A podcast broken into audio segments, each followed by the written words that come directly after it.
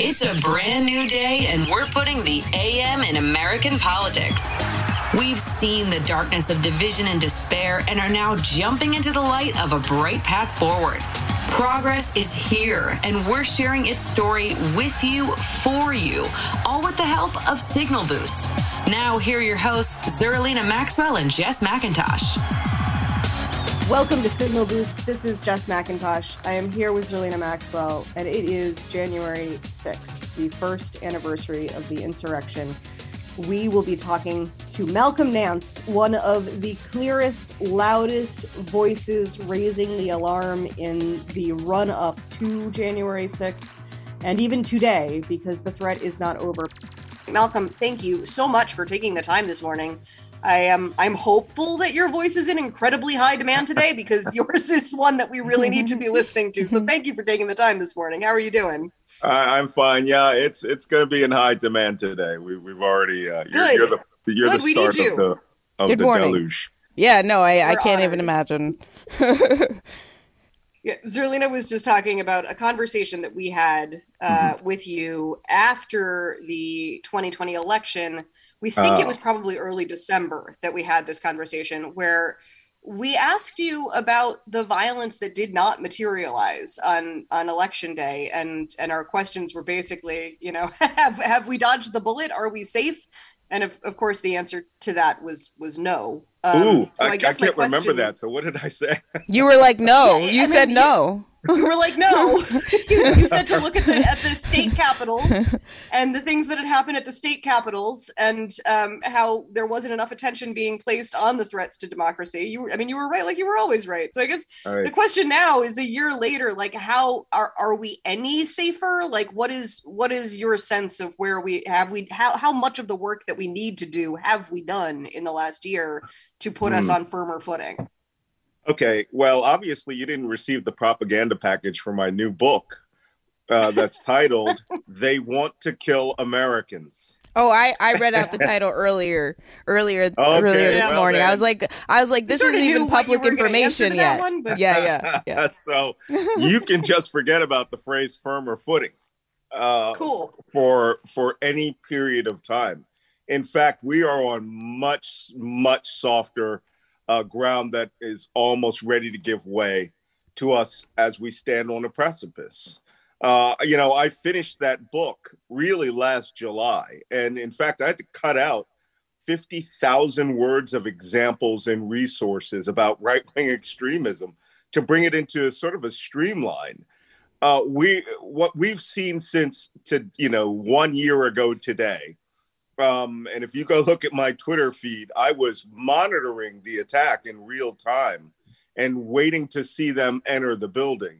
And i was watching their own twitter their own video feeds to find it too. I mean you know they had guys at the front edge Right. of the battle so what we've seen since them is of, of, of not even a reaffirmation, a confirmation of everything I've written in this book, which is there is a fourfold strategy that is uh, unfolding from the Republican Party.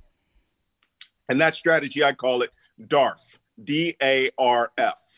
And the first phase of that strategy unfolded so quickly, the letter D, which stands for deny deny that the election was fair, deny that Joe Biden is president, deny that Donald Trump uh, is anything other than the God Emperor of the United States, as they like to affectionately call him on many of their forums. Mhm. Uh, that happened so fast. By mid March, it was pretty clear that the Republican Party was going to fold, you know, Mhm. right into Donald Trump's hands. And it did.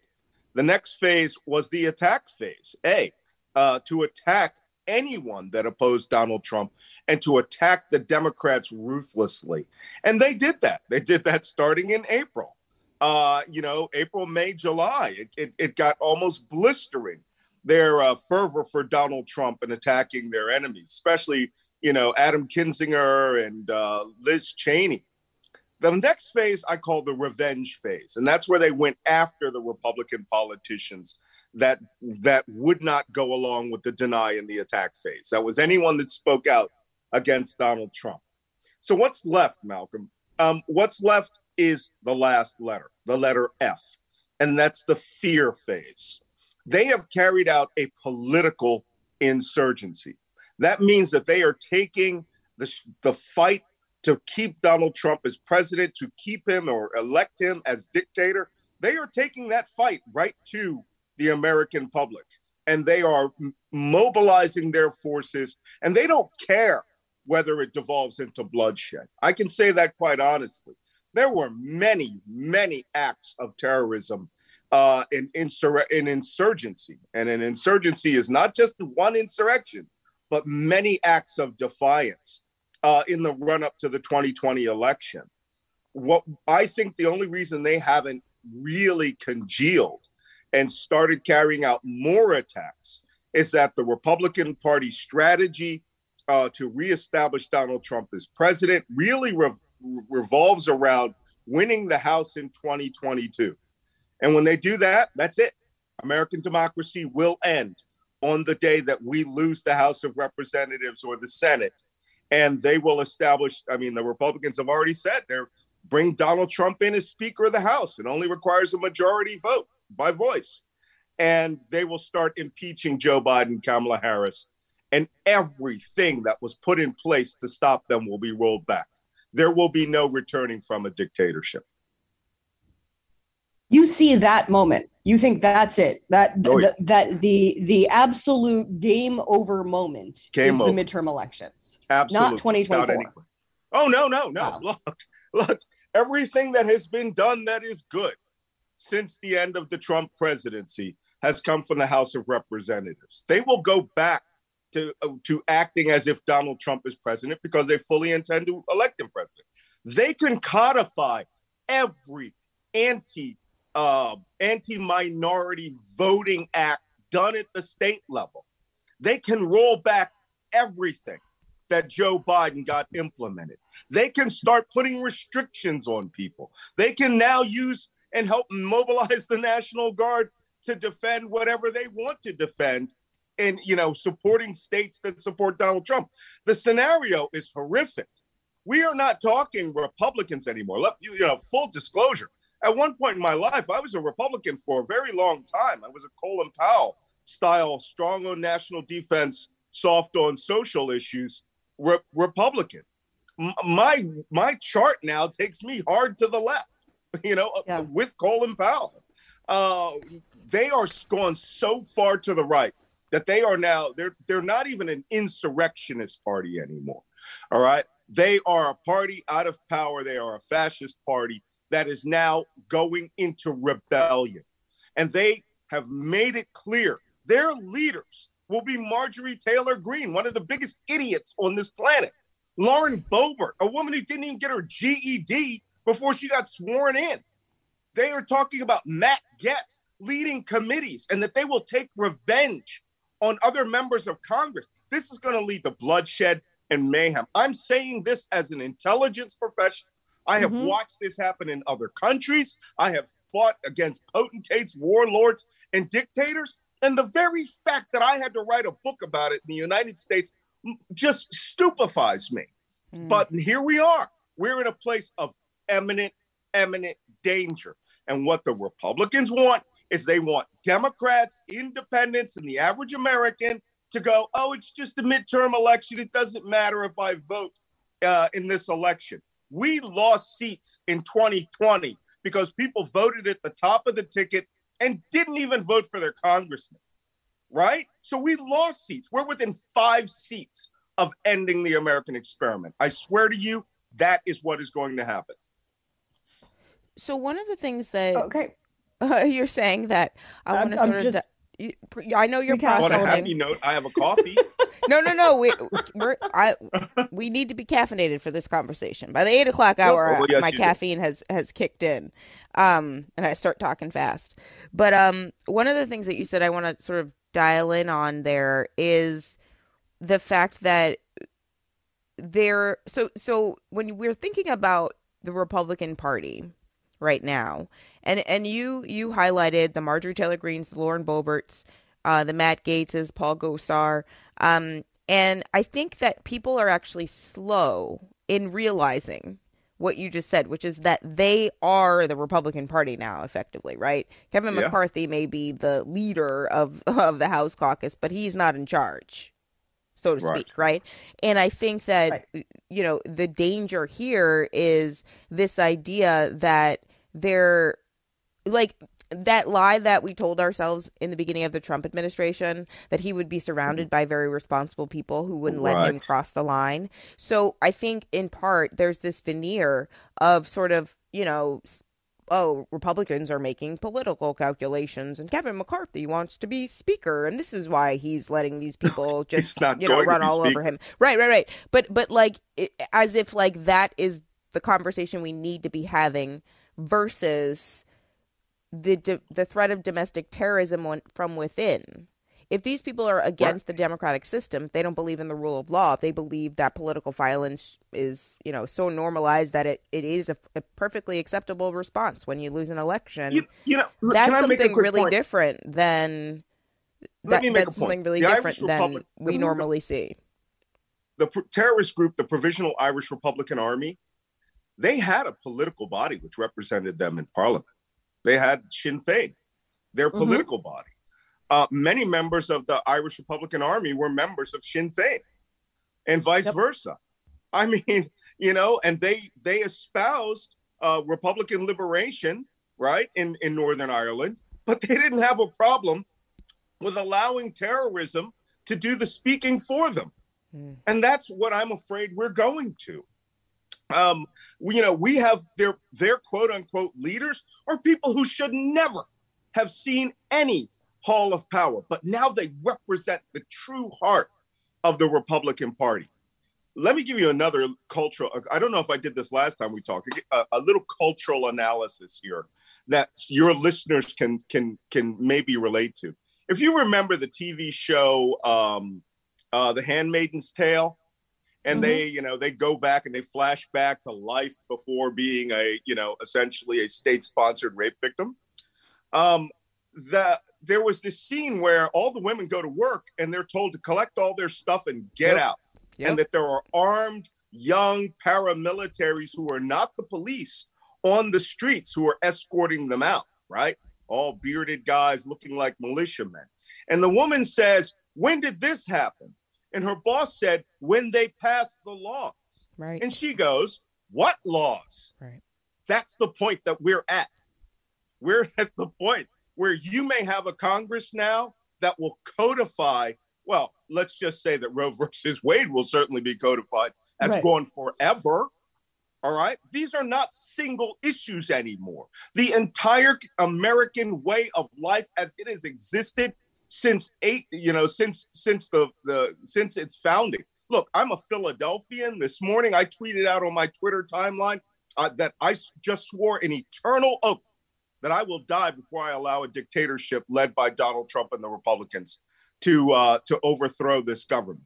I spent my entire life in the armed forces of the United States or the intelligence community fighting against dictatorship.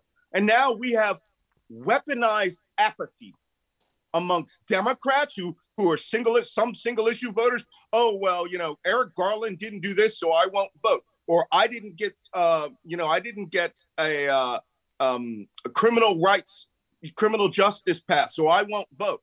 Uh, look, we are our own worst enemy, and we are at the point where George Washington was faced with the exact same decision. All right, in the winter of 1775 which is everyone is about to go home on leave, all right, and never return, or he attacks. And that's what we need to do. We're at our Valley Forge moment. It's time to attack Trenton. It is time for all of us to stand up and not be summer soldiers and to be the winter soldiers that will defend the last point of American democracy. And and is voting our only tool in battle no, here? Like, no, do, gonna... are, are, are you seeing enough being done by the DOJ? Are you seeing no. enough being done by law enforcement? Like, what here's needs what I, to be? What, what needs I to happen over the next eleven months so we don't end democracy in November? Okay, here's what I don't see. All right, uh, the funny thing is, I was on Stephanie Miller yesterday, and uh, mm-hmm. I was told that Jamie Harrison was on Stephanie Miller. Some of you might recall that he is the head of the Democratic National Committee. Look, yep. I'm in media. I don't see this guy. Right? Granted, you mm-hmm. don't see, you know, Ronna McDaniel's running around everywhere, but but she doesn't have a platform to, have, to, talk about, right? He has platforms. He could right. be on every show, every day, all day, declaring that American democracy is in danger. We don't have to have just the president doing that. We don't use the thought leaders that are in our own party. I mean, you know, we have so many people that are all trying to be the leader of whatever their little clique is that the big picture, that now I'm seeing people like Michael Beschloss, presidential historian, talk about the potential end of democracy. Right. I'm seeing everybody on the Morning Joe lineup spout what a year ago I was spouting, and people were literally calling me a conspiracy theorist over. Right. So we are in danger. And, you know, granted, I am just one of those people who has been trained to constantly be on the lookout for real danger, real threats to uh, to the American defense. And this morning, I, I reaffirm my oath to the you know to the to the Constitution, the, the oath of affirmation, uh, or oath of allegiance, as we call it in the armed forces, because I now see today as a rallying point for the people who really intend to put the knife in the heart of American democracy and reestablish an authoritarian authoritarian America led by a dictator who will not relinquish power. He'll turn it over to his kids. Mm. Yeah. Yeah. Yeah. So there's not but it feels like sitting on our couch like yes, oh. I am I am I am ready to vote. I'm also have, I'm I'm ready to see for you. I under yeah. I forgot I didn't answer part of your question. What do we do? Right? yeah. that was my question. Do? I was like, so now gonna, what? I'm gonna tell you. I'm gonna give you a little hint. So um, okay. Most of you know I have I have houses in multiple places, right? My my family's in South Carolina.